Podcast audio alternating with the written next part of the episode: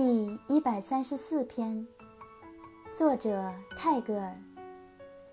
The roots below the earth claim no rewards for making the branches fruitful.